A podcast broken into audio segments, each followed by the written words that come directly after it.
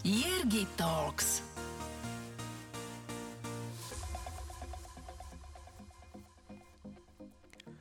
Rodak z Bratislavy. Má bohaté skúsenosti s budovaním tímov a firiem. Vďaka svojej vlastnej skúsenosti sa dostal k biologickej liečbe, čo mu zachránilo život. Dnes pomáha zvyšovať ľuďom kvalitu ich života. Riaditeľ Reconvel Milan Čižmár. Dobrý deň. Milan, vítaj v podcaste Ergi Talks, ktorý pripravujem v Teší spolupra- spolupráci s portálom Aktuality.sk. A ja mám na teba hneď takú priamu otázku. Kto si ty jednou vetou? No, to je veľmi ťažko povedať, pretože sa považujem v- do určitej miery za v súčasnej dobe nejakého psychopata, ktorý sa rozhodol ísť proti prúdu. A vzhľadom na svoje osobné skúsenosti zdravotné poťaže, ktoré som mal zhruba pred desiatimi rokmi, ako som sa dostal aj k týmto bioaktívnym peptidom, krátkým peptidom, tejto biologickej, nemôžeme používať výraz liečba, ale terapii, práve preto sa považujem za nejakého v podstate už psychopata, pretože farmácia nám nedovoluje využívať iné prostriedky na liečbu ľudí, iba tie, ktoré sú nadiktované veľkými korporáciami. Že preto by som povedal, že som do určitej miery až psychopat, lebo som sa rozhodol tiahnuť tým ľudí proti prúdu a pomáhať ľuďom na báze obnovy biologického stavu organizmu. Hej. To znamená, že my v dnešnej dobe sa zaoberáme obnovou, revitalizáciou bunkového priestoru v našom organizme ako takou. Paradoxné je, že vždycky hovorím, že nevolajte nám, nechoďte, keď si zlomíte nohu alebo sa vám ocekne končatina a ja v tomto období sedím na vozíku, lebo mám dvojitú fraktúru nohy, Tak si aspoň nevoláš, ale... tak si nevolám sám sebe, áno, ale inak je to v pod- podstate v pohode. Viac menej ochorenia bežného typu, ale aj závažné ochorenia. Teraz je moderná doba, alebo negatívna doba z hľadiska covidového obdobia, z hľadiska očkovania, ktoré máme. Tam sú strašné kontraindikácie u pacientov. Čiže máme aj takýchto pacientov. Preto hovorím, že do určitej miery psychopat, pretože mám na to svoj vlastný názor. Jasné. My sa k tomu proti prúdu dostaneme určite bližšie. A mám ešte druhú takú priamu otázku a potom už slúbujem, že všetky ostatné budú ľahšie. A aké sú tri slova, ktoré ťa najviac charakterizujú? No tak toto je absolútne bez prípravy. No, ktoré ma tri slova najviac charakterizujú?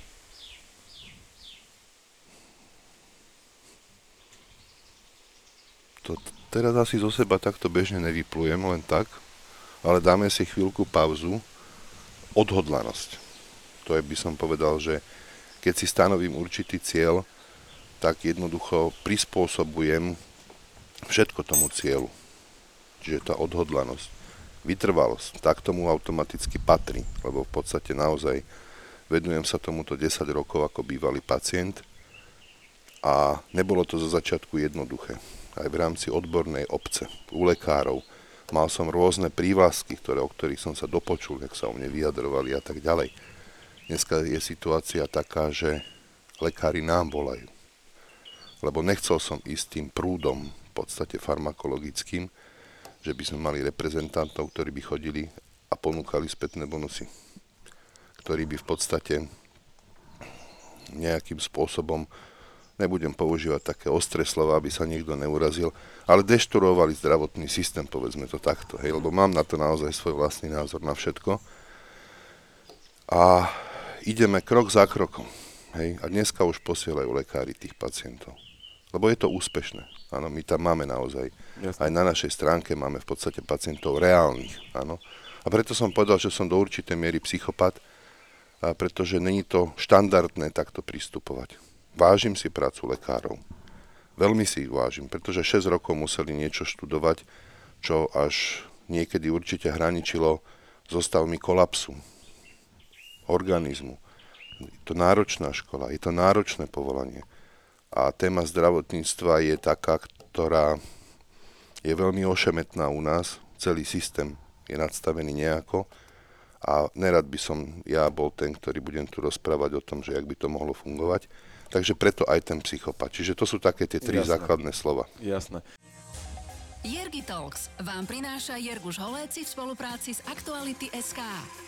Tam možno uh, z toho, čo aj hovoríš, je to skôr o tom uh, systéme, nesystéme, ako o tých samotných lekároch, ktorí v tom Určite systéme áno. pracujú. Hej, že to častokrát, uh, ja som tiež v určitom segmente zdravotníctva ako marketer pracoval a, a my sme tam veľa riešili to, že tá kvalita a odbornosť tam je, ale tie pracovné podmienky a prostredie, v ktorom tí ľudia pracujú Ten systém. dlhodobo, Áno. ten systém je proste neudržateľný a, a to je to, čo tam kolabuje, nie tí ľudia ako Áno, takí. áno. Tá odbornosť lekárov, skočím ti do reči, tá odbornosť lekárov je vo veľkej väčšine odborná, na vysokej úrovni. Ale je nemysliteľné, aby lekár, ktorý naozaj má byť od rána do večera v robote, zarábal tie peniaze, ktoré má zarábať. Aby nemal vybavenie, aby si musel kúpovať vybavenie, aby sa musel baviť s tými farmakofirmami na tom, aby mal vôbec niečo v tej ambulácii. Je to chore. A, A to sa potom- vzdelanie. Hej, Dovzdelávať sa, teda- a teda- áno, áno. To sa týka potom aj sestriček, odborného personálu a tak ďalej, ale to je naozaj už téma, by som povedal, že príliš ošemetná. Nerad by som nejakým spôsobom to tu začal rozoberať, lebo to už potom sa zase ja neviem krotiť a to by možno nebolo celkom dobre, takže... Jasné. Tak poďme ale k tebe a ja som slúbil už ľahšie otázky, tak verím, že teda e, táto už bude z tej, Ďakujem. z tej sekcie. A aké ty si mal detstvo? Ty si spomenul odhodlanosť a vytrvalosť a bolo to možno práve detstvo, kde sa takéto tvoje vlastnosti začali rodiť v tebe? A pochádzam z rodiny, kde otec robil za socializmu, za toho zlého socializmu na podniku zahraničného obchodu. To znamená, on cestoval 6 krát za rok, 7 krát za rok do zahraničia, na ten západ. To znamená, že ja som mal informácie o tom, ako to funguje. To bolo to primárne, že v podstate vedel som, čo znamená slovo kapitalizmus. Hej. Tu si ľudia predstavovali, že keď príde november 89, všetci sa budeme mať dobre, ale to bolo len z nedostatku informácií. Čiže v podstate tam som mal nejakú, by som povedal, takú tú základnú prípravu toho reálneho života. Hej. Moja mamina pracovala ako učiteľka materskej školy a tam v podstate som bol smerovaný k takým empatickým smerom. Hej. Vzťah k deťom a tak ďalej a tak ďalej. Aj určite toto sa podpísalo na to, že niekoľko rokov, v podstate 8-9 rokov, pardon, sa venujeme vo výraznej miere percentuálnej u nás deťom s poškodenou centrálnou nervovou sústavou a s inými ochoreniami. Hej. Či už je to po očkovaní detí, či už je to v podstate vrodené a tak ďalej a tak ďalej. Takže toto bolo také moje detstvo a mal som krásne detstvo. Čo ťa bavilo ako dieťa? Bavilo ma chodiť za starým de- o- otcom, v podstate za našim dedom, na jazero pri Bratislave do Vajnor a tráviť tam celé leto. Kúpať sa, chytať s ním ryby, pomáhať mu v záhradke na chate. To, to bolo takéto, by som povedal, základné, keď to bolo detstvo. Potom, keď už človek bol starší, tak v podstate sme chodili kade tade, aj na nejaké dovolenky samozrejme. Detstvo ma bavilo, ako tam absolútne žiadny problém u mňa nebol. Akú rolu hrala škola pre teba? Že, že bolo to, že povinnosť, alebo ťa tam aj bavilo niečo? Ako si toto vnímal? No, moja stredná škola bola výborná, lebo vtedy to ešte bola odborná stredná škola, dneska je tam asi a, 10 a, druhov vzdelávania na tej škole. Bola to mechanizácia polnohospodárskej výroby. A v podstate ja som bol jeden z tých, ktorý de facto trpel tým, že rodičia boli v komunistickej strane, lebo tam riaditeľa, manželka, polka profesorského zboru nebola v komunistickej strane. Ale to bolo všetko v pohode, akože prešiel som si tú školu, bral som to ako povinnú jazdu, aby som mohol v podstate ísť smerom tam, kam som chcel. Hej. A to bolo, to bolo v podstate na obchodnú organizáciu, ktorá bola podnikom zahraničného obchodu. Vtedy. To už dneska mladí ľudia nevedia, čo je PZO. Takže to boli moje prvé kroky, kde som získaval v podstate také tie skúsenosti z toho obchodu. Ako si v tom mladom veku vedel, čo chceš? No, to ja neviem. Jednoducho, prichádzalo mi to do života už tedy tak rôzne, že mňa to bavilo, to, čo som robil, hej. A ja si spomínam na to, keď som prvýkrát nastúpil do roboty na podnik zahraničného obchodu. Došiel som 7 hodín 3 minúty a vtedy som dostal prvý taký, po, po, povedzme, že pucung, hej, od mojej vedúcej. Pritom môj otec bol jej nadriadený, že teda do roboty sa nechodí 7 hodín 3 minúty.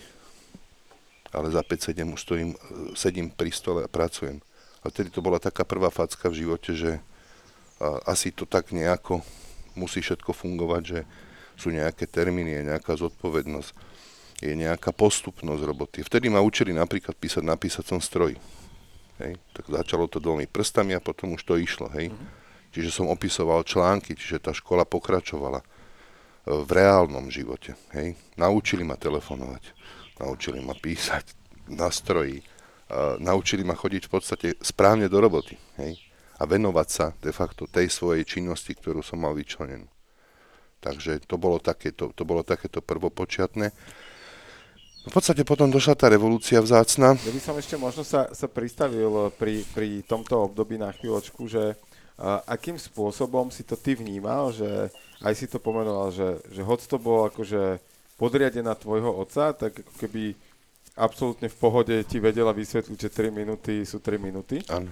A bolo to niečo, čo tebe dalo rozmer života, skrátka časový rámec nejaký? Určite áno. Lebo sú dva, Určite ty, áno. sú dva typy ľudí. Sú ľudia, ktorí chodia na čas a, a, a je to pre nich ako keby nejaká, nazvem to, že mantra.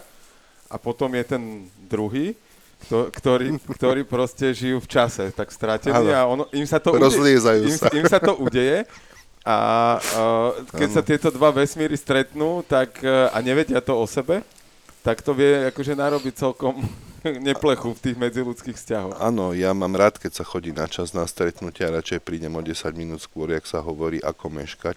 Keď už sa stane, že človek meška, musia byť na to objektívne príčiny a v podstate pff, zavolám, zdvihnem telefónom, mluvím sa, mm, stalo sa toto, toto, prídem neskôr. Ja mám takú príhodu, že v podstate mal som v Berlíne stretnutie, keď som sa zaoberal ešte inými vecami, to už je nejakých 15 rokov dozadu a vedel som, že tam mám byť o 10. A ja som tam bol o 3 čtvrte na 10 v Berlíne z Bratislavy a Nemec došiel 10.10. 10. A že čo som tu tak skoro, hovorím, na 10. Aha. A na ďalšie stretnutia chodil na čas. Áno. Hej, to znamená, že tí ľudia buď si to uvedomia, alebo jednoducho uh, budú iba plávať v tom časopriestore. Niekto si to uvedomí, niekto ne, ale v podstate ten harmonogram, keď má človek nadstavený nejaký časový, tak uh, čo 10 minút na každé stretnutie, tak na štvrtom to máte 3 čtvrte hodinu až hodinu straty. A to potom tí ďalší ľudia musia čakať, čiže uh, snažím sa dávať tam aj nejaké rezervy, keď mám nejaké časové stretnutia. Veľakrát sa stane, že tí ľudia neprídu na čas, lebo, lebo doprava, lebo tam som sa tiež držal a tak ďalej. Čiže ono takéto systémové nadstavenie pocitu zodpovednosti voči druhým ľuďom v tejto dobe výrazne chýba. Je tam uh, z tvojho pohľadu v tom časovom rámci aj nejaká, nazvem to, že efektivita toho, toho využitia vla, či už vlastného času, alebo zodpovednosť za čas toho druhého? No je, lebo napríklad ja keď uh, máme tie časové, tie, tie pásma v podstate na to stretnutie, tak a keď ho skončím skôr, tak ja tých 15 minút radšej venujem potom sebe, na to, aby som si oddychol, lebo v dnešnej dobe to je o tom, že sa stretávam s pacientami. To znamená, že tí pacienti prídu so svojimi problémami, zdravotnými problémami. Tie problémy sú závažné, hej, pretože veľmi často k nám chodia pacienti, keď odborná časť verejnosti, lekári povedia, že tu sa nedá a už nevieme. Čiže ja musím mať na toho pacienta nejak, nejaký časový priestor, musím sa mu venovať. Musím hľadať v podstate ten zdroj toho problému a personifikovane k nemu pristupovať, nadstaviť druhy preparátov, ktoré ten človek musí užívať. A mnohokrát je to o tom, že niekedy laborujeme u niektorých pacientov aj pol roka, aby sme mu pomohli. Hej. Čiže to není živá voda, unizono, ako v šálke káva, tam má rovnakú chuť povedzme, ale my to musíme nadstaviť tak, aby sme jedno odstránili ten pôvod toho poškodenia a tých, tých symptómov, ktoré ten človek má. A hovorím, niekedy to trvá aj pol roka. Není toho veľa, samozrejme, veľa takých prípadov. Čiže ja ten čas musím venovať tomu pacientovi a potrebujem mať aj nejaký čas pre seba, aby som odfúkol. To som sa chcel presne spýtať, lebo uh, keď prichádza za tebou človek, ktorému už lekár povie, že mu nevie pomôcť. A, a, a ty si spomenul, že, že veľa tých vašich prípadov sa týka detí, čiže predpokladám, že prichádza ten rodič, čo je asi to najväčšie utrpenie človeka, keď vidí trpieť svoj, svoje dieťa a, a, a autorita typu lekár mu povie, že nedá sa. tak uh, ten človek asi neprichádza úplne v tom najlepšom stave za tebou. A, a poviem to možno veľmi zjednodušene, že on ten kybel sračiek vyleje. Áno, samozrejme. A, a aké to je pre teba, to, ako to spracovávaš, ako to ty dokážeš filtrovať, že, že si to nepripustíš na konci dňa tak, aby to tebe neubližovalo, aby ty si ostal ako keby vo svojom nejakom komforte. komforte rámci. Tak. No, ešte stále sú prípady, ktoré si pripúšťam. To znamená, že zo začiatku by to bývalo také, že som si pripúšťal v podstate každý osud, ktorý prišiel. Dneska je to už také, že v podstate tie osudy sú velice podobné v mnoho, mnohých, mnohých prípadoch. Ale nájdú sa pacienti, ktorí majú úplne inú energetickú hladinu, úplne inú energetickú úroveň a oni sa aj potrebujú toho negativizmu zbaviť v sebe. To znamená, že tá moja empatia je negatívna pre mňa, ale na druhej strane pozitívna pre toho pacienta. Vždycky som si myslel, že to medzi nebom a zemou je výplod niekoho, že nemal čo povedať, tak povedal, že existujú nejaké dimenzie a niečo medzi nebom a zemou, ale v dnešnej dobe v podstate, keď sa tomuto venujem, tak vidím, že to reálne funguje. Hej? Čiže ja keď chcem, aby sme mu tomu pacientovi pomohli, tak ja potrebujem v podstate poznať jeho absolútny život, jeho, jeho v podstate zdravie od detstva, čo si tí ľudia pamätajú. Mm, preto aj v tej výzve, ktorú máme na stránke pre pomoc postihnúť, respektíve s poškodenou centrálnou nervovou sústavou, sú otázky, ktoré sa nestrannému človeku budú zdať, že sú zbytočné. Ale pre nás, k tomu, aby sme zistili ten status biologický, tak sú veľmi podstatné. Napríklad aj to, aké má vylúčovanie, mm-hmm. akú má stolicu, ako často, či to dieťa pije vodu alebo sladené nápoje. To sú všetko informácie, ktoré potrebujeme vedieť na to, aby sme vedeli, a správne odhadli. Hej. Keď sú intolerancie, tak sa tam personifikovane e, dávajú iné druhy preparátu. Nie je tá centrálna nervová sústava zo začiatku. Hej. Čiže potrebujem nasať informácie. Tie informácie vyčerpávajú. Hej. Preto napríklad teraz, keď aj som v podstate s tou zlomenou nohou, tak tie telefonáty niekedy trvajú 3 4 hodinu, hodinu s tými pacientami. Len čo tu sedíme, tak mi volali 5 pacienti. Hej za tú chvíľu. Čiže ono je toho kvantum. Či je večer 9 hodín alebo 8 hodín je v zásade jedno. My tí, mne tí pacienti volajú, pokiaľ sa im dáva let, let, letový režim. Že už naozaj cítim, že dneska stačilo. Uh-huh. Áno, aj to vybavené. Ako to ty potom filtruješ po tom dni? Že keď už zapneš teda letový režim na telefóne, ako ho zapneš mentálne? Pustím si Netflix. Hej, lebo tam to ide bez reklamy. Ale, môže... ale nepredpokladám, že si dáš nejaký akože odborný film, nebo dáš nie, medicínskeho nie, nie, prostredia. Nie, nie, nie, nie, nie, nie, nie, skôr také na odľahčené, ktoré zase hovoria niečo o inej sfére života, áno. Takže nie medicínske, nie, nie s týmto zameraním, lebo človek si potrebuje oddychnúť. Môžem pritom aj zaspať, áno, a viem, že nič sa nestane aj za 4 diely takže niečo úplne len také, nejaký podmaz, aby som mal niečo, aby som vnímal. V zásade televízor nepozerám, lebo mám na to svoj zase názor. Není na to dôvod. No. Není na to veľmi dôvod to pozerať, lebo však vidíme, čo sa tam len púšťa. A viac menej človeka to len zaťažuje. Ja včera som tu mal, mal pacienta, večer bolo 9 hodín odchádzal a takisto hovoril, že po pol roku pozeral televízne noviny a hovorí, že za normálnych okolností by som mal chuť si hodiť slučku, však to sa nedá pozerať tie televízne noviny, čo tam dávajú. A toho je veľa, tých ľudí je veľa, ktorí už takto to celé vnímajú, ktorí už pociťujú obrovský tlak, hej, a slabšie jedince samozrejme úplne do, do tých depresí, do stavov úzkosti a podobne. Čiže uh, veľa ľudí sa dokáže proti tomu brániť. Čiže ja si pustím Netflix a, a oddychujem. Skvelé. Počúvate Jergy Talks. My sme od tých časových rámcov trošku odbočili a, a, a prešli sme k nejakým konkrétnostiam, ale uh, môžeme sa vrátiť na ten začiatok tvojej kariéry. A toho teda, okrem toho, že ťa naučili, že do práce sa chodí o 5.7, nie 7.03 a, a, a písať nástroji. Uh, ako veľmi si hodnotíš to, že ti niekto venoval ten svoj čas a, a učil ťa tieto veci. Že, že vnímal to, že OK, škola ti dala niečo, toto je reálny život a venoval ti tú energiu a, a, a svoje možno skúsenosti na to, aby ťa to naučil robiť. To vychádzalo ale z tej doby, ktorá bola vtedy, že ľudia chodili do dôchodku v určitom veku a prirodzene rok či dva zaučali mladších ľudí a odovzdávali im svoje skúsenosti. Bolo to prirodzené. Čo v dnešnej dobe je trošku tak pomílené. Ale vtedy to bolo prirodzené. Ja som mal to šťastie, že v podstate som ešte spadal do tej doby. Že som mal tú možnosť, áno, aby tí starší, skúsenejší ľudia, ktorí robili v tej branži, mi odovzdali tie skúsenosti. A pre mňa to bolo už vtedy cenné. Lebo viac menej vedel som, ako to funguje inde vo svete, keďže boli tie skúsenosti. A mňa to obohatilo v zásade a dalo mi to ten nejaký režim, ktorý som mal. Hej? Čiže malo to veľký význam pre, pre, pre mňa osobne a myslím si, že aj pre iných ľudí v tej dobe. Preto ja na tú dobu tak nejako extrémne nenadávam. Hej? Nebolo to jednoduché, ale osobne si myslím, že to bolo jednoduchšie ako teraz, ale to je zase úplne iná téma. Čiže mne to dalo veľa, veľmi veľa. A tých ľudí ja som mal rád, takže v podstate ja som mal s nimi dobré vzťahy. Hej, už tedy tam bola pani, ktorá mala 70 rokov a ktorá ma učila písať nástroje a venovala sa mi, pokiaľ som to nevedel. Hej. A, vy, a popri tom mi vysvetlovala, že čo bude náplňou mojej roboty, ako to treba robiť, ako často. A naučila ma toho, ten systém, ktorý v podstate mne patril do toho portfólia tej roboty, tých pracovných povinností, ktoré som mal.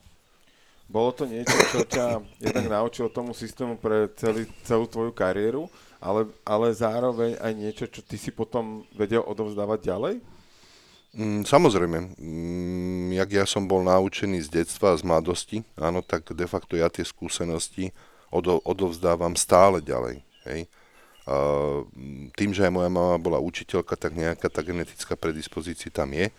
Čiže aj dneska sa tým pacientom snažím vysvetľovať, že čo je všetko nutné k tomu, aby sa tomu dieťaťu pomohlo čo sa týka domáceho cvičenia, domácej rehabilitácie, rehabilitačných pobytov, a ako pristupovať k tým deťom a tak ďalej a tak ďalej. Čiže tam mám niekde v tej mladosti, mám ten základ, ktorý sa teraz v tom zrelom veku, mám nejakých 51 či 52 rokov, a v podstate kto dokážem, kto by to počítal, samozrejme, dokážem teraz v podstate zúročiť a už ukludnený, povedzme si, že už ukludnený, a v podstate sa môžem plnohodnotne venovať tomu, čo mi prišlo do života pri tých mojich zdravotných problémoch a to boli tieto, tieto ampulky s, to, s tou zvláštnou tekutinou. Okay. A ako teda postupovala tvoja kariéra ďalej? Že potom, ako si sa naučil uh, písať asi listy, lebo maily, maily ešte neboli vtedy, a te, telefonovať a, a písať nástroje, že, že aký bol progres a, a vývoj tej, tej tvojej kariéry? V podstate určité, určité roky som robil v tej, tej firme, pokiaľ do, nedošlo k nejakým zmenám, ktoré tam nastali.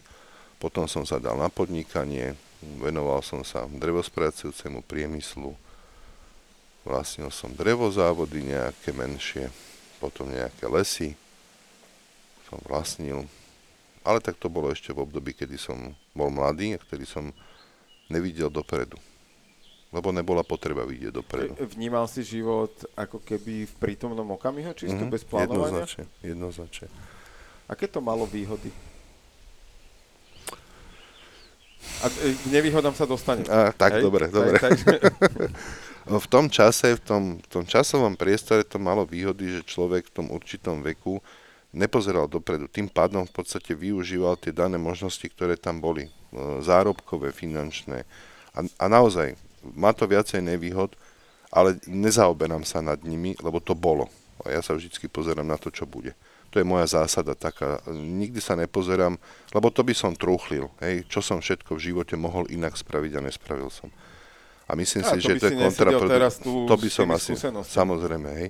Čiže aj to bola, bola škola života, ktorá mala svoj pozitívny vplyv na mňa. Vtedy, to, vtedy som to hodnotil krátkej dobe po, po tých krokoch, ktoré by som dneska urobil inak ako negatívom, ale dneska to hodnotím ako pozitívne, lebo mi to zase dalo ďalšiu školu do života. A to je rozhodujúce. Čo bol takým, čo bolo možno tvojim hnacím motorom? Si povedal, že mal si nejaké drevozávody, potom lesy k tomu, čo teda súvisí spolu. A čo bolo to, čo ťa hnalo za tým, neviem, či je správne definovať, že mať toho viac, robiť toho viac v tejto oblasti? to bolo to mentálne nadstavenie v určitom veku. Hej? Pretože vtedy som jednoducho išiel, uh, mm, robil som zbytočné a nezmyselné kroky, ktoré by som dneska už nerobil, ale to bolo príznačné tomu veku a tomu mentálnemu Aké to boli nastaveniu. kroky? Neuvažoval som jednoducho dopredu a to bol, to, to bol ten zásadný problém, čo robia aj v dnešnej dobe mladí ľudia, že sa nepozerajú na to, čo bude za 5 za 10 rokov. Jednoducho bral som to konzumne, v ten deň žijem, v ten týždeň žijem, v ten mesiac žijem a nepozeral som sa na to, čo to môže priniesť. Nepozeral som sa na nejakú perspektívu, lebo som si neuvedomoval, čo bude za 10, za 15 rokov. To si asi málo kto tak akože uvedomil, že čo bude za 10, za 15 rokov a prešiel určitý životný časový rámec, dostali sme sa niekde po 40 a to už je ďalšie degeneračné pásmo podľa krivky, ktorú som nakreslil a v podstate tam to všetko prechodené za mladí a odflaknuté sám na sebe zdravotne sa začne ukazovať. Hej. Potom som tam vlastne e, nejaké fitness centra e, sme robili, riešili a tak ďalej. Bola, boli, to, boli to nejaké kroky v, tom, v, v rámci toho života. Bavilo ťa to? Mňa V tom- veľmi. V tom čase? Áno, lebo ja som bol unavený z toho, eh, z, toho drev, drevopriemyslu, vyčerpaný a fitness centrum ako také, aj trénerstvo a podobne, v podstate som bral ako dovolenku. Hej. Ale ja som zase taký, že keď niečo robím, tak to robím naplno, takže boli dni, kedy som mal 4 tréningy a došli, došli ľudia a chceli znova trénovať. A tie 4 tréningy myslím sám so sebou. Áno, hej svoje. svoje vlastné. To som aj inak vyzeral samozrejme, ale potom došli ľudia, že chceli tandemové tréningy, tak som ešte aj s nimi cvičil. No a odzrkadlilo sa to potom na mojom zdravotnom stave samozrejme, poškodené krčné chrbtici a to je, to je to obdobie po 40 kedy som sa vlastne dostal k tomuto, čo robíme teraz. Keď, eh, keď si prechádzal od toho drevopriemyslu a mal si za sebou ako keby nejaký úspech, vybudované firmy, eh, tým ľudí, ktorých si poskladal dokopy, ako si sa na toto, ako si to vnímal, ako si na to pozeral, že čo po tebe zostáva, ako keby čo si dokázal vybudovať? Vtedy som sa ešte na to nepozeral takýmito očami. A to je to, je to čo je prináležiace určitej vekovej, vekovej kategórii alebo vekovému obdobiu u, u to, v tom vývine toho človeka. A vtedy som to bral konzumne. Jednoducho, toto, mi- toto robím, toto mi prichádza do života. Nemal som vtedy vybudovaný taký tým ľudí, ako máme teraz. Hej? Lebo teraz sa doplňame a, vš- a tie, tie ozubené kolieska do seba zapadajú. vtedy to bolo vyslovene o tom, čo som urobil. To bolo.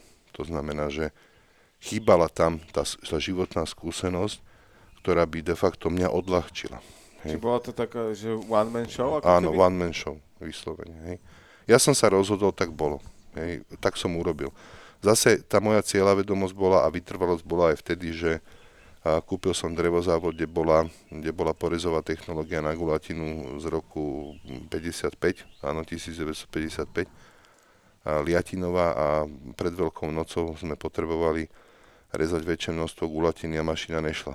Tak na Veľký piatok, e, bez ohľadu na to, že Veľká noc, neveľká noc, som sem dotiahol mechanika z Nemecka, áno, a v pondelok ráno odchádzal. Hej, čiže nemal som nejaké zábrany v ničom jednoducho. Potreboval som, tak sa urobilo. A robíme to aj dneska, tak u nás ne, sa nedá povedať, že ja neviem, niečo nám chýba do laboratória, tak teraz to není a teraz budeme sedieť so založenými rukami. Hej, to neexistuje. Ako potrebujeme ampule, tak jednoducho sa nakúpi na sklad toľko ampuly, aby sme vydržali pol roka, 3 čtvrte roka, keď príde čokoľvek. Hej. Čiže už dneska je tá, to myslenie iné. Hej. Je to, je to práve, že aj tá negatívna skúsenosť, nazvem to negatívna, keď, Určite. keď sa tak pozeráš, je skúsenosť, ktorá ťa obohatí do budúcnosti? Jednoznačne, áno. že, že keď to teraz veľmi spaušalizujem, akože Jednoznačne, na, na áno. celok ako taký. Áno, jednoznačne, lebo v podstate práve tie negatívne skúsenosti, keď človek mentálne dozrie, a to sa nemusíme baviť o tom, že človek je dospelý v 22. roku života, no to není, ani v 30. roku života, to je veľmi, veľmi málo jedincov, by som povedal, že na prstoch jednej ruky, takže sa bavíme o tom, že to skôr není, ale tí ľudia reálne dozrievajú až po nejakých životných pádoch. A na západe sa vždy hovorilo, že keď trikrát neskrachuješ, tak si není podnikateľ. Hej? Okay. Takže ono je to o tom, že tie fázy, také skoky, také dostať po úšok, jak sa hovorí, hej, tak tie musia prejsť a vtedy toho človeka to viac menej posúva ďalej. Tá negatívna skúsenosť. Lebo mohol by som to prirovnať k funkcii imunitného systému, ale to by bolo pre, možno pre poslucháčov zbytočné ale naozaj človek si musí aj e, naraziť e, s prepačením hubu, jak sa hovorí, aby sa posunul ďalej a zobral si z toho niečo ďalej. Je to možno také, že skús, skúsim e, toto ne, že úplne zmetaforizovať, ale že uh, bolesť, ktorú ten pád spôsobí, alebo nejaký neúspech, je o mnoho lepšia škola, ako dosiahnuť úspech? Jednoznačne, áno. Lebo ten neúspech a to padnutie posúva ďalej za predpokladu, že človek má takú povahu, že jednoducho sa otrase a není v depresii a ide ďalej. To je, je rozhodujúce. Je tam asi dôležité to pounaučenie z toho, z tej situácie, určite, lebo aby sa to v ďalšom cykle nevrátilo, ne, nevrátilo že, naspäť. Že spraví hej, to hej, isté. Hej, hej. Na to, na, to, to, to je o takej prírodzenosti myslenia. Buď človek má nejaké myslenie, ktoré je povedzme geneticky dané, alebo, alebo je tam predispozícia, že budeme takýto, takýto a to detstvo nás formuje, hej alebo to tam není. Hej. Keď to tam je, tak človek môže padnúť aj 4 krát na hubu, postaví sa a ide ďalej. Ale veľakrát to končí tak, že tí ľudia padnú na hubu, nevedia sa z toho pozviechať a ich život ďalej rovná sa nula. Aké je podľa teba najdôležitejšie uvedomenie si v čase, keď človek padne na hubu? Zodpovednosť voči vlastnej rodine a samému seba, voči ostatným. To je jednoznačné, lebo pokiaľ ten človek nemá, nemá v sebe ten moment, že mám tú zodpovednosť a je nejaký, by som povedal, taký nevedomý, áno, tak e, sa z toho neponaučí a nemusí sa pozbierať, ale a, aj, tá, aj tá povahová črta o tom, že vytrvalosť, keď ju človek v sebe má danú, tak jednoducho sa postaví a ide ďalej a na ten neúspech sa potom pozerá e, z hľadiska historického. Hej? Ja napríklad e, mám tak povahu, že e, prišla strata peňazí, áno, z, z dôvodu nejakého, hej, tak som si povedal, dobre, mávol som ruku, ideme ďalej. Neriešim. S absolútnym vedomím toho, že ich zarobíš znova nejakým spôsobom. Ideme ďalej, jednoducho, život ide ďalej. Venovať sa histórii rovná sa stať na mieste. Ale ísť ďalej znamená krok za krokom. Či je to malý krok, väčší krok, je jedno. Stagnácia je pre človeka najhoršia vec, ktorá môže byť. Najhoršia vec. Viem si predstaviť stagnovať, keď teda môžem normálne fungovať v sobotu do obeda alebo v sobotu. Hej, ale už v nedelu rozmýšľam nad robotou, už, už mi volajú pacienti, sú zvyknutí, že mi môžu volať, čiže stály posun, stále Ale aj tá dopredu. sobota je, v tvojom prípade, ja sa na to pozerám, že to není stagnácia, ale že to je súčasť toho, toho plánu, toho harmonia, že potrebuješ aj vydýchnuť. Potrebuješ, áno. Lebo, lebo je, zase by som to prirovnal k jazde na bicykli, že nedá sa ne, neísť. Hej, mm-hmm. že, že v zásade ty musíš pokračovať, aby si sa na ňom udržal, lebo inak z neho spadneš. Áno, tak taký... Ako pár jedincov dokážu áno, na ňom áno, chvíľu postať, postať, ale tiež to asi není úplne na mesiace, že tam vedia stať. Určite, že, určite, že ten, určite. ten ako keby životný progres a naozaj si to, a mne páči to, to čo si povedal, že hoď aj malý krok každý je deň krok. Je, je krok niekam áno, áno. A, a aj zistenie, že touto cestou nie, je zistenie, že OK, tak už viem ako nie a môžem Jasne. skúsiť iný princíp a, a, a niečo inak, aby som sa dostal tam, kam chcem. Áno, lebo my sme mali aj kliniku, sme otvorili a tak ďalej. Uh, predstavoval som si, že budeme robiť medicínu inak, nie farmakologicky a tak ďalej.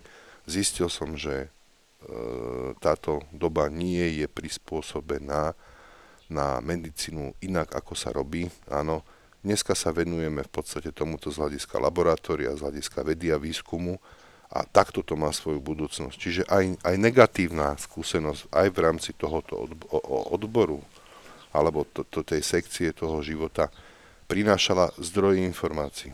Hej?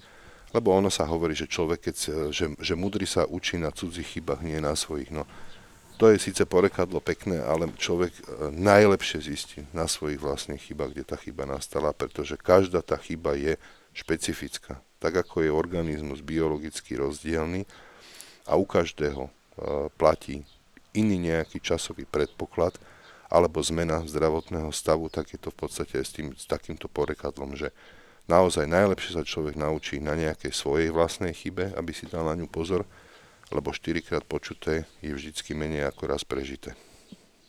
A ty si spomenul, že ku koncu toho obdobia fitiek uh, prišli nejaké zdravotné komplikácie z toho preťažovania organizmu. A, a ono to asi nebolo len to fyzické preťažovanie, ale aj to, to mentálne preťažovanie, že, že ty si to dlhé roky ťahal v nejakej, nazvem to, že mládežníckej energii. Áno, áno, áno. A potom ťa to dobehlo jedného dňa? A, áno, potom ma to v podstate dobehlo lebo to by sme zase mohli rozvinúť na nejaký graf života, kde máme rôzne fázy a tak ďalej a kde dochádza k opotrebeniu v podstate organizmu vplyvom na určitý svoj vek, tým pádom aj imunitných procesov a výdatnosti imunitného systému pri obnove poškodených tkaní a tvorby protilátok. Čiže niekde po 40 došlo k neurologickému, ochore, neurologickému poškodeniu, kde som musel podstúpiť nejakú závažnejšiu operáciu aby som mohol chodiť a fungovať. Tam mi vymenili tri platničky za titánové. Takže niečo sa, niečo sa zmenilo. Potom som dostal ťažký infarkt, 35% na kompresia srdca a to bolo to bola tá zmena, ktorá nastala, kedy v podstate som sa čirou náhodou cez jednu známu dostal k nášmu profesorovi, ktorým som sa stretol a keď on začal rozprávať len tak okrajovo, o bunkách, tak som zistil, že v podstate nič neviem. Že som taký aký polodebil. Bol, aký, bol, aký bol pozitívny prínos pre teba z tejto situácie, že, že proste ten život si mal na hrane? Pozitívny bol taký, to nebudem tu rozprávať o nejakých stavoch počas operácie, to není podstatné. Pozitívne bolo to, že v podstate e, užívaním e, týchto ampuliek e, s bioaktívnymi orgánovo špecifickými peptidmi, čo už dneska viem, čo je.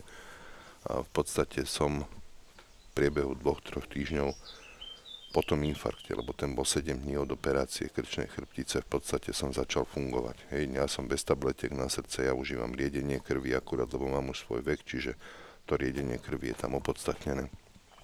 A to je všetko. To znamená, že vrátilo ma to do života, keď to pomohlo mne, tak som si začal o tom čítať, začal, začal som sa tomu venovať, začal som chodiť na nejaké konzultácie, aj u jedného neurochirurga, um, staršieho pána som bol na južnom Slovensku, s tým som sedel 5,5 hodiny, ten mi rozprával o, neuro, o neurológii, o centrálnej nervovej sústave, čiže nevenoval som sa tomu len z hľadiska informácií nášho profesora, ale chodil som a to je zase taká tá moja vlastnosť, že chcem vedieť a chcem ísť dopredu a keď ma niečo chytí, tak, tak potrebujem maximum. A chcem maximum. Není to o tom, že teraz tu máme mm, jeden kamienok a tak ja ho budem predávať tento kamienok. Nie, ja potrebujem poskytnúť komplexnú službu. Lebo to tak mám nadstavené, hej, že jednoducho pomáhať ľuďom znamená vedieť o tom dostatok, a mať analytické schopnosti a nejakým spôsobom sa vedieť e, vnoriť do, do tej biológie toho organizmu, do tej fyziológie, aby, aby sme vedeli, že ako to celé funguje. Čiže som začal chodiť po rôznych profesoroch, lekároch, pýtať sa a študovať tieto materiály a začali mi ľudia chodiť do života s rôznymi ochoreniami už Je to tak, že keď je žiak pripravený, učiteľ sa nájde, že že ty, si, ty, ty si ako keby pekne povedané. vo svojom živote uh, dozrel do nejakého obdobia na základe svojej skúsenosti uh-huh. a potom Môže? ti aj tí, áno, tí áno, odborníci, áno. s ktorými si to konzultoval, áno. ktorých si sa učil za... Áno, áno. Že 10 rokov predtým, keby ti nejaký profesor, neurolog, čokoľvek, nič. asi by si ho srdečne že pozdravil a išiel ďalej. Hej. Že, že nechytačka, ťažká nechytačka, ale v podstate, keď som videl, že mne to pomohlo, a veľmi výrazne, hovorím, že ja som bez tabletiek na srdce a funkcia srdca je v podstate primeraná môjmu veku. Mm, nemám tam jazvy, lebo to už je potom zase na, na dlhšiu debatu na, to, na, na tom myokarde. Tak uh, viac menej áno, presne je to o tom. Mňa to chytilo. Mne to ukázalo smer, mne to ukázalo cestu a otvorilo mi to bránu a tak som si povedal, že v tom idem. Kedy Videl som tam význam. Kedy si si uvedomil, že to je tvojim poslaním v živote? No, kedy som si uvedomil, že je to poslaním. A odpovede na to takáto. Veľmi rýchlo, lebo v podstate som videl, že tým, že som sa inak začal venovať mm, tým pacientom asi po roku, bol po roku a pol, a začal som sa vyslovene venovať tým deťom. Áno tak tam som zistil, že to není o, o biznise, lebo my ani tak ne, nekonáme v podstate, áno. My ideme skôr na takú, aby sme mali z čoho fungovať, ale veľmi chceme pomáhať, hej. A aj ten môj tým ľudí, ktorí okolo mňa to prijali ako skutočnosť, hej. Takže asi po roku a pol, keď som sa tým deťom začal venovať, tak som zistil, že to je poslanie viac ako nejaký biznis, hej. Čiže aj tak to máme celé nadstavené.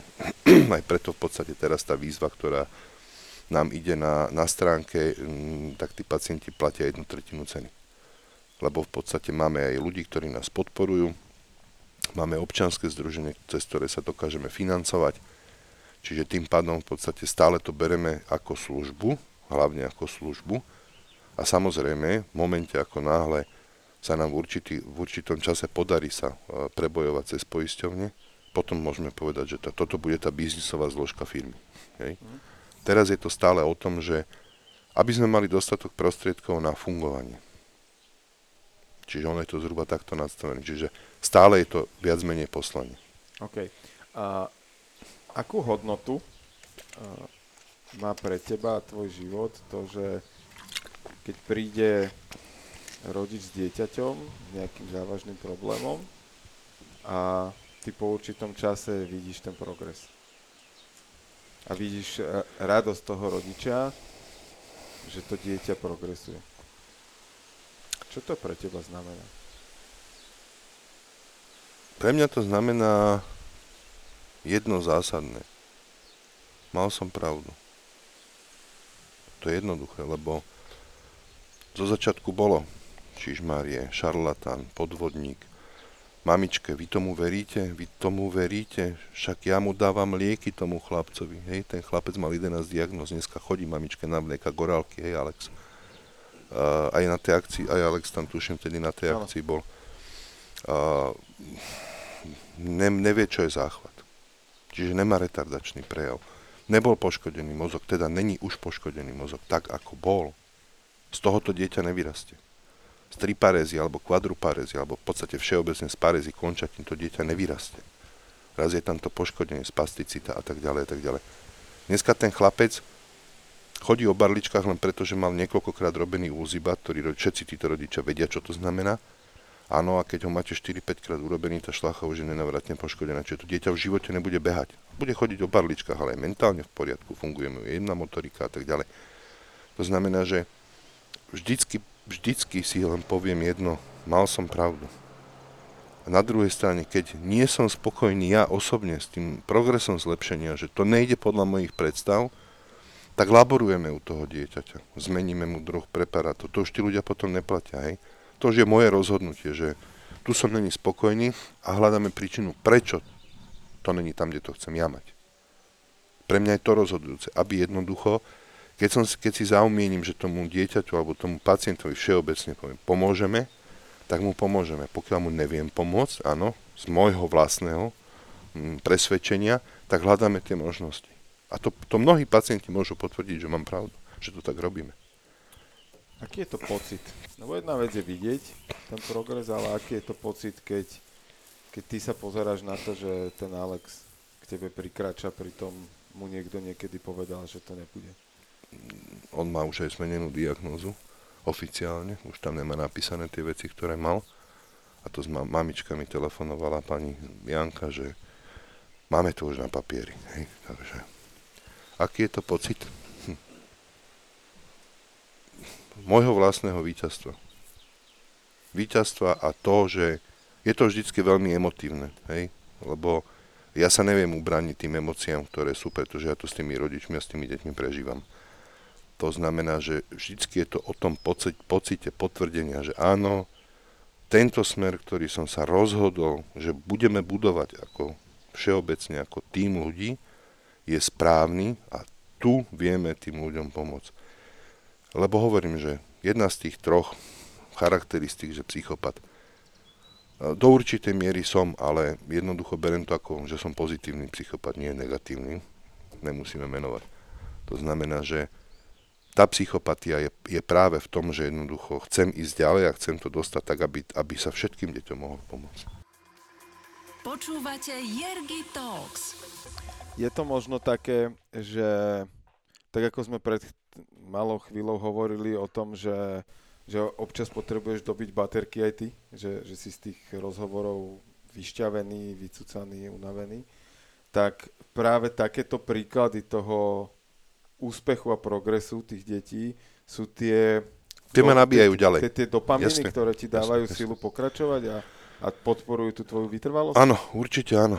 Určite áno. Uh, je bežné teraz v podstate, keď nám beží tá výzva, tak ja tie mamičky, ktoré už to majú teda zakúpené a tak ďalej, tak ja keď uh, s nimi to konzultujem, tak im poviem, ozve sa vám kolega, spraví s vami administratívu, keď vám dojdú preparáty, volajte mi aby sme si vysvetlili spôsob používania, kedy čo užívať a ako užívať. Hej. Lebo aj to je rozhodujúce. My tam máme napísané perorálne užívanie, ale deti, ktoré jednoducho majú e, poškodenú centrálnu nervovú sústavu, tak majú koľko razy zákus. Hej. Nevedia otvoriť, nevedia vnímať, že to treba minútu držať pod jazykom. Takže tam je iná aplikácia. Do tej ústnej dutiny cez striekačku na 2 na 3 razy tam pulka. Ja im vždycky poviem, zavolajte mi 10 až 14 dní, čo sa mení. Hej mám tam dieťa s kvadruparezou, mamička mi zavolá, že na 8. deň, áno, dieťa začalo nehovoriace, že začalo aktívne byť mozgovo a tak ďalej, že začína nejaké slova hovoriť, že sa už chcelo postaviť. Toto sú tie veci, ktoré, pri ktorých ja vidím, že to, čo robím, má význam, aj to s tým obrovským rizikom vo svojej podstate, lebo ideme proti prúdu. Má to význam, že niečo po nás a po mne zostane. To je také ako, Mňa sa ľudia mnohí pýtajú, či sa nebojím. Nebojím sa. Môj kamarát hovorí, že, že pozor, nech si dáva ten, čo kradne. Není sa čoho bať v tomto, v tomto prípade. A aké je to, uh, vlastne to, aký je princíp toho, čo, čo vy tej, uh, nechcem to nazvať teda terapie. Terapie, aby sme neporušovali zákon, lebo aj babička na trhu nemôže predávať liečivé čaje podľa Európskej únie takže tejto terapie. Princíp je jeden. Vychádzame z biológie. A je to biologický proces na, na úrovni molekúl, lebo je to jedna miliontina milimetra. Ale vychádzame z princípu orgánošpecificity. To znamená, že ja keď som sa napríklad profesora na začiatku pýtal, že dobre, ale keď vy mi urobíte srdce, ako to vie, že to má ísť do srdca? A on mi to vtedy povedal na krásnom príklade, keď máte kačičky dve kačice majú mladé. Keď tie kačičky predtým označíte, keď ich pomiešate na dvore, každá tá kačička pôjde za svojou mamičkou. Nikdy sa ne, nepomíli, jednoducho. To je, to, to je, uh, to je vedecky zatiaľ nepreukazateľné, že, že čo v tej bunke robí tú špecificitu toho orgánu, ale viac menej funguje to takto to znamená, že vychádzame z princípu tejto organošpecificity, to znamená, že srdcové molekuly pôjdu do srdca, plúcne do plúc, črevo do čreva a tak ďalej, mozog do mozgu. Čiže viac menej my prechádzame nejakým výrobným procesom, kde separujeme jednotlivé časti buniek, to znamená, berme, že máme bunku, my ju rozbijeme a cez špeciálnu filtráciu vyberáme tie, tie časti buniek, ktoré chýbajú v poškodenej bunke. Hej tá bunka, ona sa nemusí zdešturovať celá, ona sa môže len zatrofovať, že sa stiahne pre nejakú príčinu. Tých príčin môže byť strašne veľa. Mm, u detí to môže byť očkovanie, dieťa bolo chore, došlo k poškodeniu, k autoimunitnému ochoreniu a tak ďalej. Celý organizmus nás stráži imunitný systém. To je ako ten antivírový program v tom počítači. Hej? A ja to tak aj ľuďom vysvetľujem, že v podstate antivírový program, pokiaľ je a obnovovaný, teda updateovaný, či ak sa toho volá, tak v podstate funguje. A ja môžem pracovať. Hej? A on robí za mňa. Ja. Takisto funguje náš imunitný systém. Len biologicky. Čiže vychádzame z tohoto princípu, že poškodené bunky sa dajú opraviť biologicky. Lebo farmácia robí blokáciu, aby nebol prejav na 95%. To znamená, že... Ona nerieši, ne, nerieši príčinu, nerieši ona, príčinu ona a podstatu. Bolesť, ona rieši bolesť. Ona na 95%, zase nemôžeme to unizóno povedať, že je to vždycky tak, áno, ale u väčšiny, u väčšiny produktov je to, je, to, je to v podstate takto. U farmácie ide o to vyrobiť za čo najmenej a predať za čo najviac. Hej. My máme veľmi, veľmi drahý výrobný proces, nie je to lacná záležitosť, hlavne keď chceme robiť poriadne tie preparáty v určitej koncentrácii, synergii a tak ďalej, tak potrebujeme jednoducho mať nejaký, nejaký vstup, ktorý, ktorý je a teda aj finančne náročný. Čiže vychádzame, vrátim sa k tomu, organošpecificity, ale u všetkých pacientov všeobecne vychádzame z jedného.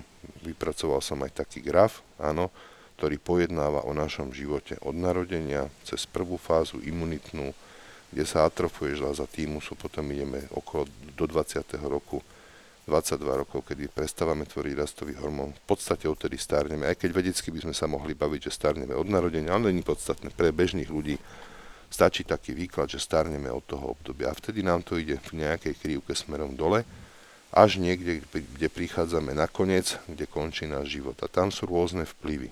Hej. A dec, z detstva, v jakej rodine sme vyrastali, či rodičia boli alkoholici, neboli, aká je, aká je ďalšia vývinová fáza do toho 22. roku života. Tam, sa, tam sú vplyvy genetické predispozície na povahu. Ten graf sa dá vysvetľovať hodinu, hej, ale každý ho pochopil. Hej, dokonca aj mnohí lekári povedali, že No spravil ste to tak, že tomu naozaj všetci rozumejú, že jak to vlastne funguje. Hej. Čiže vychádzame z toho, že ten pacient dneska dostáva a, imunitné m, mm, látky a potom dostáva poškodený orgán. Keď bol ten COVID, tam sme mali aj taký imunitný trojset, ktorý sa skladal z tých imunitných procesov, z antiviruletik biologických a z ktoré formou apoptózy, to je odborný názov, to znamená zrýchleného odumierania poškodených buniek, podstate e, vytváral priestor na tvorbu nových zdravých buniek. Takže niekedy sú to 3, niekedy sú to 4 druhy podľa toho, čo ten človek potrebuje. Čiže toto robíme biologicky. Ako si toto dokázal vybudovať od toho, že si to prežil na vlastnej koži a pomohlo ti to? Protože v podstate dneska vedieš uh, úspešnú firmu a, a máte mnohých uh, klientov, pacientov, ktorým pomáhate. Mentálna zásada hovorí u mňa jedno. Keď niečo robím z presvedčenia a robím to pre prospech, áno, hlavne toho pacienta, tak nám prichádzajú do života určité veci, určití ľudia. A buď tí ľudia nás doplnia, alebo sú není pri nás. Čiže e, ja som sa ani zámerne nepokúšal nejakým spôsobom vybudovať tým, lebo a teraz som si povedal tak manažersky, no a teraz idem vybudovať tým. Nie. Absolútne nie čo prišlo a bolo prospešné, to ostalo a produkuje.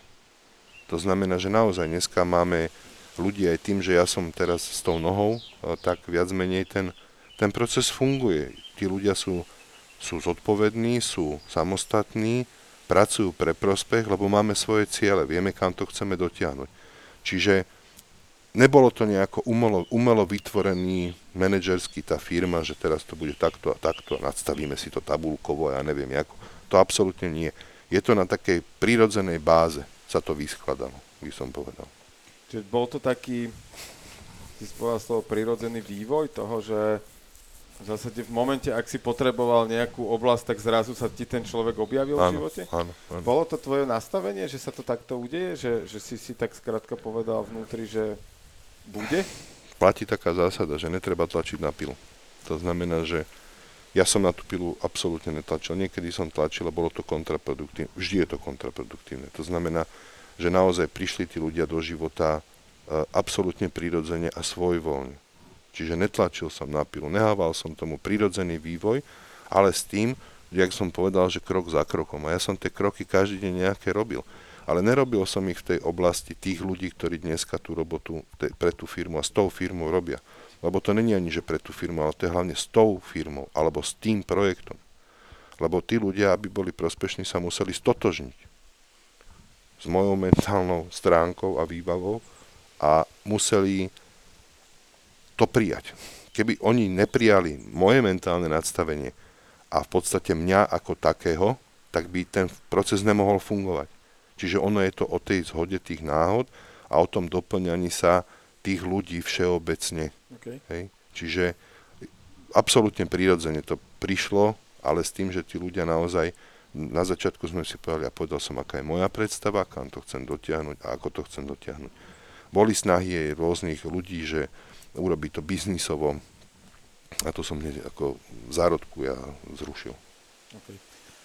Ty si ho, hovoril predčasom, že si sa v minulosti nepozeral do budúcnosti, že si žil v tej prítomnosti a že to ťa ako keby dobehlo potom v určitom momente. Dneska máš za sebou už x rokov úspešného projektu a moja otázka je, že kde to chceš mať o tých 5-10 rokov? Kým by si sa chcel ty stať možno? Dôchodcom. Nie, lebo to máme doma takú tému, že pes, tak manželka povedala jasné, pes, keď budeš na dôchodku. Hovorím, takže preto som to tak ako zľahčil, že chcel by som sa stať dôchodcom, alebo by som chcel Aby mať, mať psa. psa. A zase musím ju rešpektovať, lebo však ona je po väčšine toho života e, doma sama, respektíve sa stará o tú rodinu, aby ja som mohol sa starať o iných ľudí. Kde by som to chcel vidieť? No ja by som to chcel vidieť veľmi ďaleko. Veľmi ďaleko z toho hľadiska, že by som chcel, aby v podstate mm, pri určitej zmene uh, nadstavenia tej spoločnosti, ktorá je nevyhnutná, aby prišla, aby v podstate sme dokázali, ja nevidím to na celý svet, to zase by som klamal, uh, ale aby sme to aspoň v rámci Česka, Slovenska a najbližších krajín vedeli dos- dostať, aby to tým ľuďom pomáhalo. Aby sme naozaj tým ľuďom, lebo ono je to o tom, že napríklad keď sa ti narodí dieťa, hej, je tam zdravý vývin, nebudem teraz hovoriť konkrétnosť, dojde z nejakého dôvodu, nejaký deň, nejakej, nejakému problému a to dieťa má poškodený organizmus. Treba si predstaviť, že ty máš nejaký vek. To dieťa, pardon, to dieťa bude mať určitý vek, keď ty budeš mať 60 rokov, 70 rokov. To dieťa bude nevládne. Kto sa o to dieťa postará? Keď ten rodič zomre. Alebo bude on mať zdravotné problémy a nebude schopný sa o to dieťa starať. Ja stále hovorím o tých dieťaťoch, lebo v deťoch, v deťoch je budúcnosť. A to dieťa, ktoré má takéto poškodenia a naozaj to, čo naša aplikačná prax ukazuje, dokážeme uh, pri kombinácii s vhodnými rehabilitáciami a tak ďalej uh, posunúť to dieťa na úroveň mentálne zdravého dieťa, aj tá jedna motorika a tak ďalej. Bude sebestačné. To dieťa môže byť prospešné pre spoločnosť. To nikde, nebolo, nikde není povedané, že to dieťa, áno, aj keď bolo chore ako dieťa, ale povedzme za 20 rokov môže byť počítačový genius môže sa venovať prekladateľstvu, môže, môže byť aj lekárom. To je môj cieľ, aby tie deti dostali šancu. A o tomto celom je ten projekt, ktorý robíme. Teraz sa bavíme o deťoch, nebavíme sa o iných diagnozách, o starších ľuďoch, ale o deťoch. Čiže to je, to je nejaký základný cieľ, to, to moto, ktoré v podstate robíme, že aby ten projekt mal tú úspešnosť z hľadiska tej budúcnosti a aby mi za 10, za 15 rokov to decko zavolalo, že pozývam ťa na obed, hej, a stretnem sa s ním. To je pre mňa také, to, kde by som chcel to dosiahnuť. Lebo tie úspechy máme. To zase sa môžem pochváliť a nebudem zbytočne skromný. Tie úspechy máme, to znamená, že ja chcem, aby konkrétne tie deti mali normálny život, normálny v úvodzovkách, lebo možno v živote nebudú chodiť normálne, ale mentálne budú v poriadku a aby sa vedeli o seba postarať. Čiže to je taký, to je takéto moto celého, že tam, kam to chceme dotiahnuť. Ja ti želám, aby si o 10 rokov mal celý týždeň plný obe- obedov a už dospelých ľudí, ktorí sú dneska deťmi. Dobre, ďakujem veľmi pekne. Ja ďakujem ti veľmi pekne, že si si spravil čas pre nás a Rád. že si aj takýmto uh, možno svojim príbehom a tým, čo robíš a, robíte ako tým, uh, priniesol inšpiráciu ľuďom aby sme každý mohli spraviť nejaký dobrý skutok každý deň. Keby to tak bolo nadstavené, je to super. Ďakujem veľmi pekne. Jergi Talks vám prináša Jerguš Holéci v spolupráci s Aktuality SK.